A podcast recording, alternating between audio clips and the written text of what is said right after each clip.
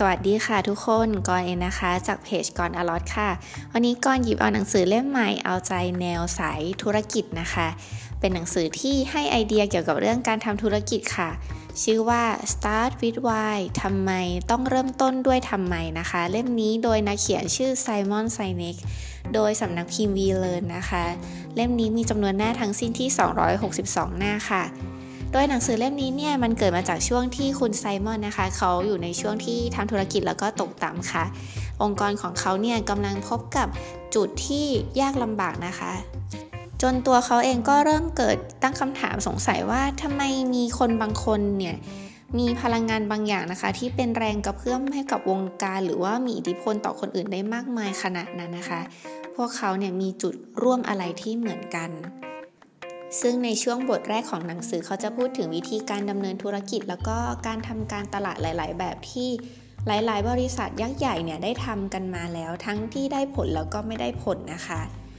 ถ้าถามบริษัทใหญ่ ๆ ว่าทำไมลูกค้าถึงซื้อของของพวกเขาเนี่ยบริษัทเหล่านี้ก็มักจะไม่รู้ก็ไม่รู้ค่ะว่าทำไมลูกค้าถึงเลือกพวกเขานะคะ โดยปกติแล้ววิธีการเปลี่ยนแปลงพฤติกรรมของผู้คนเนี่ยมีด้วยกัน 2 วิธีก็คือการใช้สิ่งล่อใจ หรือไม่ก็สร้างแรงบันดาลใจค่ะ การสร้างแรงจูงใจนั้นมีด้วยกันทั้งหมด 6 แบบนะคะ ที่พูดไว้ในหนังสือ เริ่มต้นจากแบบแรกคือ ราคาค่ะ การลดราคานั้นได้ผลดีมากในระยะสั้น ๆนะคะ แต่ว่าถ้าทำไปนานๆมันก็จะเลิกยากค่ะ สุดท้ายก็จะเกิดสงครามตัดราคากับคู่แข่งขึ้นมา อย่างที่ 2 คือการจัดโปรโมชั่นค่ะ แบบนี้ก็ไม่ยืนยาวเหมือนกัน เขาเล่าเรื่องของ General Motors นะคะ GM เนี่ยเป็นเจ้าตลาดผลิตรถยนต์ค่ะ ในช่วงปี 1950 เนี่ยดังมากๆนะคะ แต่พอช่วงปี 1990 ก็เริ่มมีเจ้าอื่นทั้งแบบจากรถยี่ห้อของญี่ปุ่นนะคะ เข้ามาตีตลาดเกิดขึ้นแล้วก็กินส่วนแบ่ง ทาง General Motors หรือว่า GM เนี่ยนะคะ ก็ออกโปรโมชั่นเงินคืนค่ะ ซึ่งเขาจะคืนเงินสูงสุดถึง 7,000 ดอลลาร์เลยนะคะ ซึ่งแน่นอนว่ายอดขายในตอนนั้นเนี่ยก็ถล่มทลายเลยค่ะ แต่ก็แลกกับการที่กำไรเนี่ยก็หดหายไปด้วย แต่ก็ยอมค่ะ แต่ว่าก็กลายเป็นว่ามันสร้างนิสัยทำให้ลูกค้าเนี่ยเสพติดโปรโมชั่นเงินคืน ต่อมานะคะ เนื่องจากกำไรที่หายไปทาง GM ก็ประกาศลดจำนวนเงินคืนลง ทำให้ยอดขายก็หายไปด้วยเพราะว่าลูกค้าเนี่ยรู้สึกว่า GM เนี่ยเปลี่ยนไปค่ะ อย่างที่ 3 คือความกลัวค่ะ ผู้คนต่างกังวลว่าเหตุการณ์ที่ตัวเองไม่รู้จะเกิดขึ้น ทางบริษัทอื่น ๆ เวลาจะออกผลิตภัณฑ์อะไรเขาก็จะออกไปเป็นแนวว่า ถ้าคุณไม่ซื้อของของเราเนี่ยจะเกิดเรื่องเลวร้ายบางอย่างเกิดขึ้นกับคุณนะ อย่างที่ 4 นะคะ สิ่งล้อใจที่ 4 คือ การใช้ข้อความปลุกเร้าค่ะ จะได้ผลมากกับคนที่คิดว่าตัวเองเนี่ยไม่สามารถทำได้หรือกับคนที่หล่อแหละค่ะ อย่างเช่นนะคะ ลดน้ำหนักลดหวบด้วย 6 ขั้นตอนง่าย ๆคำข้อความนี้นะคะ คนที่ออกกำลังกายเป็นปกติประจำแล้วก็คุมอาหารดีเขาจะไม่ค่อยหวั่นไหวกับอะไรแบบนี้หรอกค่ะ อย่างที่ 5 นะคะก็คือ แรงกดดันจากคนรอบข้างค่ะ เราอาจจะเคยได้ยินอะไรประมาณว่า ทันตแพทย์ 4 ใน 5 คนเลือกหมากฝรั่งจุดๆนะคะ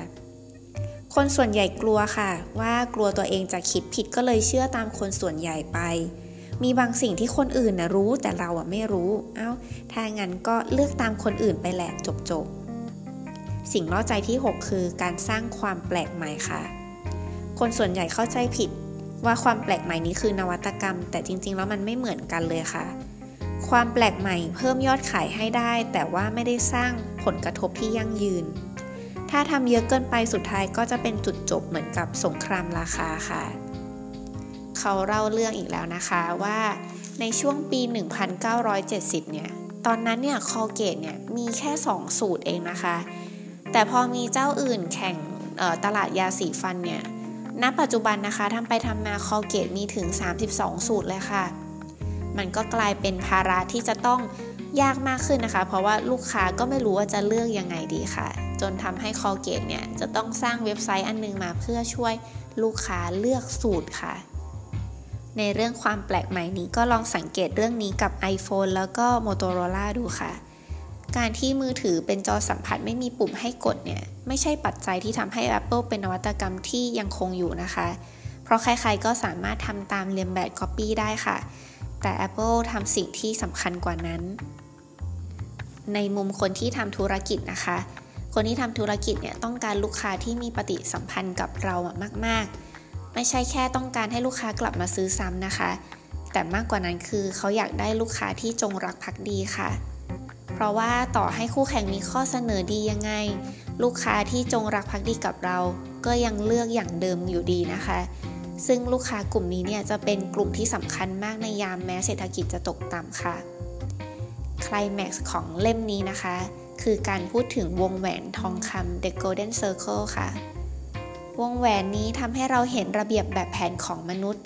จะเอาวงแหวนทองคำนี้ไปประยุกต์ใช้กับอะไรก็ได้ทุกเรื่องเลยค่ะ คุณไซมอนบอกว่าวงแหวนนี้ก็คือเอาวงกลม 3 วงซ้อนกันนะคะ วงที่เล็กที่สุด คือวงที่เป็นคำถามว่าทำไมคะ วงกว้างถัดมาหน่อยคืออย่างไร และวงแหวนสุดท้ายรอบนอกสุดคืออะไรค่ะคำถามวงแหวนแรกอะไรเนี่ยคือทุกคนตอบได้อยู่แล้วนะคะว่า ตัวเราเนี่ยทำอะไรเรามีหน้าที่ทำอะไรในองค์กรของเราเป็นคำถามที่พูดออกมาได้ไม่ยากเลยค่ะ วงแหวนที่ 2 ถัดมานะคะคืออย่างไรค่ะ จะมีแค่คนบางคนหรือองค์กรบางแห่งที่ตอบคำถามนี้ได้นะคะ คือพวกเขารู้ว่าจะทำสิ่งที่ทำอยู่อย่างไร เอาไว้อธิบายว่าตัวเขาเนี่ยแตกต่างจากคนอื่นตรงไหนค่ะ และวงในสุดเล็กสุดนะคะคือทำไมทำไมพวกเขาถึงทำสิ่งที่ทำอยู่ น้อยมากนะคะที่จะตอบคำถามนี้ได้ค่ะ เพราะว่าคนส่วนใหญ่ก็มักจะไล่คำถามจากอะไรไปทำไม แต่องค์กรและคนที่สร้างแรงบันดาลใจจริง ๆ จะทำจากข้างในสู่ข้างนอกเสมอค่ะ เขาจะยกตัวอย่างของ Apple ขึ้นมาบ่อยมาก ๆ เลยนะคะ ในหนังสือเล่มนี้เพราะว่า Apple เนี่ยเป็นตัวอย่างที่ชัดเจนค่ะ ถ้า Apple เนี่ยเหมือนกับบริษัทอื่น ๆ นะคะ เวลาเขาโฆษณาเขาจะสื่อสารออกไปว่า เราผลิตคอมพิวเตอร์ที่ยอดเยี่ยมซึ่งถูกออกแบบมาให้งดงามและใช้งานง่าย คุณอยากได้สักเครื่องไหมล่ะ นั่นหมายความว่าบริษัทส่วนใหญ่บอกว่าพวกเขาทำอะไร มันดีกว่าคนอื่นตรงไหน แล้วก็จบด้วยคำเชิญชวนค่ะ แต่สิ่งที่ Apple สื่อสาร เขาจะเริ่มต้นจากทำไมแล้วออกไปนะคะ ลองฟังดูค่ะ ไม่ว่าจะทำอะไร เราก็มุ่งมั่นที่จะท้าทายสิ่งเดิมๆ เราเชื่อในการคิดต่าง และเราก็ทำเช่นนั้นด้วยการสร้างผลิตภัณฑ์ใหม่ที่สวยงามและใช้งานง่าย ดังนั้น เราจึงให้กำเนิดคอมพิวเตอร์ที่ยอดเยี่ยมขึ้นมา คุณอยากซื้อสักเครื่องไหมล่ะ ฟังแล้วความรู้สึกมันแตกต่างออกไปเลยใช่ไหมคะ อันนี้ก็แค่เพียงสลับตำแหน่งเองค่ะ ดึงเหตุผลว่าทำไมถึงทำสิ่งนี้ขึ้นมาไว้ข้างหน้า มันดูน่าสนใจมากขึ้นใช่ไหมคะ ลูกค้าตัดสินใจโดยดูจากว่า คุณเนี่ยทำสิ่งนั้นทำไมไม่ใช่ทำอะไรคะ่ะคนที่เชื่อเหมือนกัน ก็จะดึงดูดกันค่ะ สิ่งที่ Apple สื่อสารคือพวกเขาเนี่ยท้าทายสภาพที่เป็นอยู่ แล้วก็เพิ่มอำนาจให้กับผู้คน เป็นปัจเจกคนค่ะ ดูอย่างโฆษณาชุดหนึ่งนะคะ ชื่อว่าคิดต่าง เป็นการโฆษณาฉายภาพคนค่ะ ไม่ใช่กลุ่มคนทำให้คนดูเนี่ยเรารู้สึกได้ว่า คนในโฆษณานั้นเนี่ยคือตัวฉัน การใช้ Apple เนี่ยสะท้อนตัวตนของฉัน Apple เนี่ย ดึงดูดลูกค้าที่มีวิถีชีวิตแบบเดียวกันขึ้นมา เขาไม่ได้สร้างวิถีชีวิตแบบใหม่ค่ะ เพราะ Apple เนี่ย บอกว่าตัวเองเนี่ย มีพันธกิจบางอย่างที่ต้องทำให้แก่โลกค่ะ เขาประกาศจุดมุ่งหมายแบบนี้ทำให้ไม่ว่า Apple เนี่ย จะออกผลิตภัณฑ์อะไรออกมา ลูกค้าก็ยืดหยุ่นสูงมาก เขาไม่ได้ออกแค่ iPhone เขายังมี iPod iTunes MacBook อะไรต่างๆ เยอะแยะเลยค่ะ ลูกค้าก็พร้อมที่จะสนับสนุนเสมอ เพราะว่าเขามีความเชื่อแบบเดียวกันค่ะ แต่กับบริษัทอื่นๆ เขายกตัวอย่างเรื่องของคอมพิวเตอร์เดลนะคะ คนไม่สามารถมองเดลเป็นอย่างอื่นได้นอกจากคอม ลูกค้าจึงรู้สึกตะขิดตะขวงใจค่ะ เวลาถ้าเกิดจะไปซื้อผลิตภัณฑ์อื่น เช่น เครื่องเล่น MP3 จากเดลแล้วเหตุการณ์แบบนี้นะคะ มันก็จะเกิดขึ้นกับบริษัทอื่น ๆ ไปเรื่อย ๆ ค่ะ ตราบเท่าที่พวกเขายังไม่รู้ว่าจุดหมายที่พวกเขาทำเนี่ยคืออะไรแล้วทำไปทำไม พวกเขาก็จะดูเหมือนเหมือนกันไปหมดถึงแม้ว่าจะออกผลิตภัณฑ์อะไรใหม่ ๆ ขึ้นมานะคะไซมอนยังบอกอีกนะคะว่าวงแหวนทองคำที่เขาเขียนขึ้นมานี้เนี่ยมันตั้งบนพื้นฐานวิวัฒนาการพฤติกรรมมนุษย์แบบชีวภาพเลยค่ะ คือว่าถ้าเกิดเอาสมองมนุษย์นะคะ มาตัดในแนวขวางดูเนี่ยก็จะเห็นว่า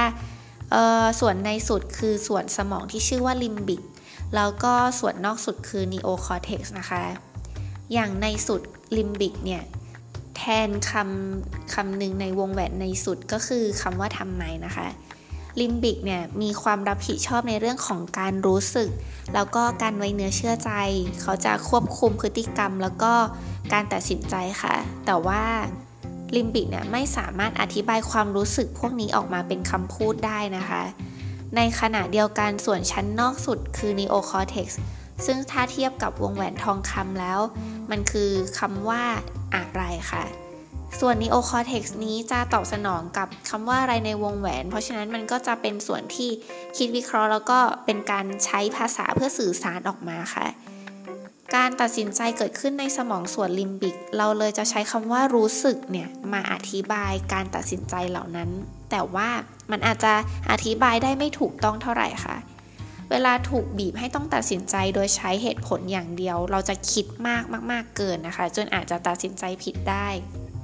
ดังนั้นการเอาชนะใจคนจึงเป็นเรื่องที่ค่อนข้างยากเนื่องจากว่าลิมบิกเนี่ยไม่สามารถถ่ายทอดเหตุผลออกมาเป็นคำพูดได้นะคะ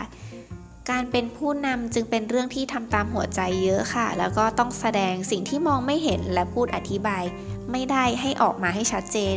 ว่าทำไมทำให้ผู้คนเนี่ยเห็นตามแล้วก็ไม่ต้องคิดมากค่ะ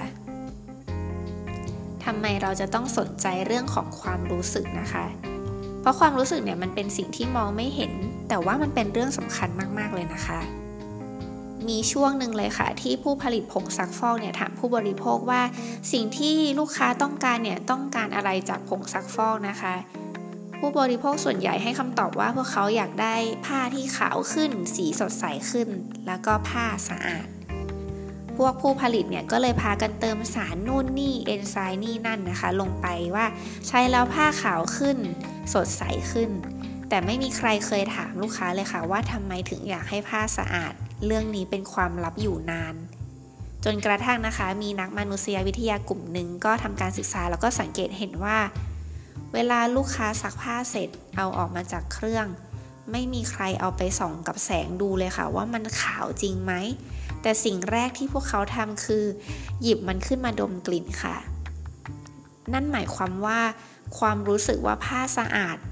ความรู้สึกว่าผ้าสะอาดมันสำคัญกว่าผ้าสะอาดจริง ๆ เสียอีกนะคะ การแสดงว่าทำไม จึงเป็นการให้ความรู้สึกล้วนๆเหมือนกัน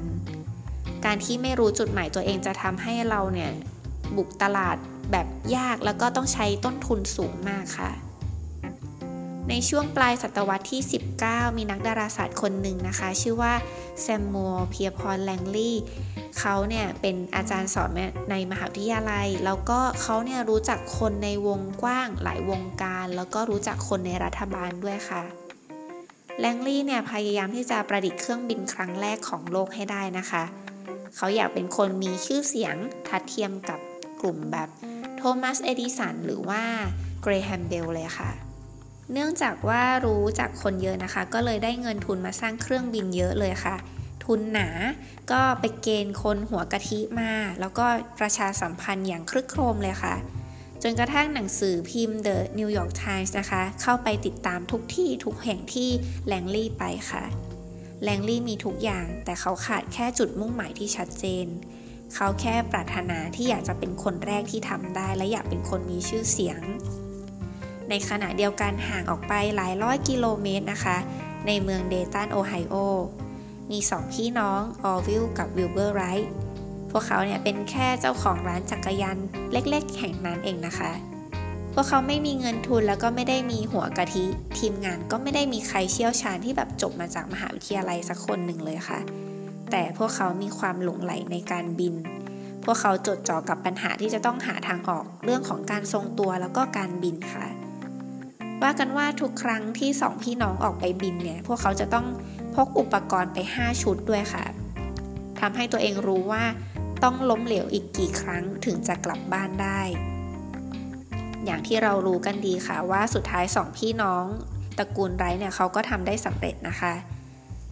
หลังจากที่สำเร็จแล้วเนี่ยสิ่งหนึ่งที่ยืนยันว่าแลงลี่เนี่ยเขาปรารถนาแค่ชื่อเสียง เขาไม่ได้มีความหลงไหลในการบินเลยก็คือ เพราะเมื่อสองพี่น้องตระกูลไรทำได้ แลงลี่ก็รู้สึกอับอายพ่ายแพ้ เขาถึงขั้นถอนตัวออกจากวงการแล้วก็ลาหายไปเลยค่ะ แทนที่เขาจะเอาไปต่อยอดต่อ ถ้ารู้เหตุผลที่เราทำเราจะไม่ค่อยแยแสกับคู่แข่งเลยนะคะ ในช่วงปี 1962 หนังสือเรื่อง Diffusion of Innovation นะคะ ได้พูดถึงการแพร่ของนวัตกรรมค่ะ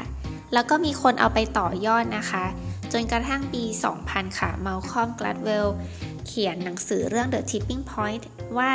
ผลิตภัณฑ์หรือแนวคิดบางอย่างมักจะมาถึงจุดพลิกผัน หรือว่าเป็นที่นิยมอย่างวงกว้างได้ยังไงนะคะ เขาบอกว่ามีคนที่มีอิทธิพลอยู่กับเรื่องนี้ 2 กลุ่มก็คือ เป็นคนอินฟลูเอนเซอร์อีกกลุ่มหนึ่งก็คือ connector ค่ะ โดยในหนังสือได้อธิบาย สิ่งนี้เป็นรูป กราฟที่เป็นระฆังคว่ำนะคะ ระฆังคว่ำนี้แบ่งออกเป็น 5 ส่วนค่ะ กลุ่มคนทางซ้าย ครึ่งซ้ายของกราฟ คือ กลุ่มผู้บุกเบิกมีแค่ 2.5%ถัดมากลุ่มคนนำสมัยมี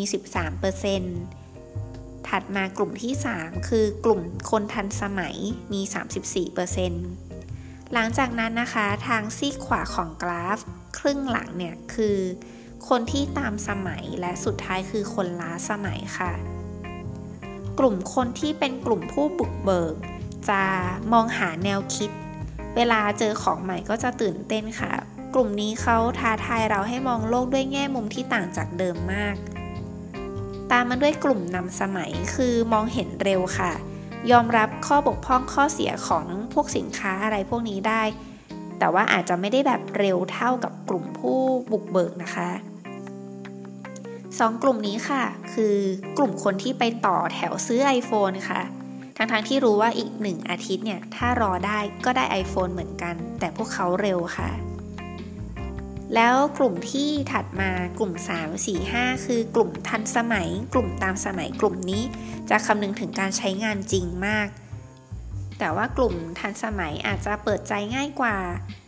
และท้ายสุดคือกลุ่มล้าสมัยคือคนที่ยอมซื้อโทรศัพท์แบบปุ่มกดอยู่ เพราะว่าไม่มีใครทำมันแล้ว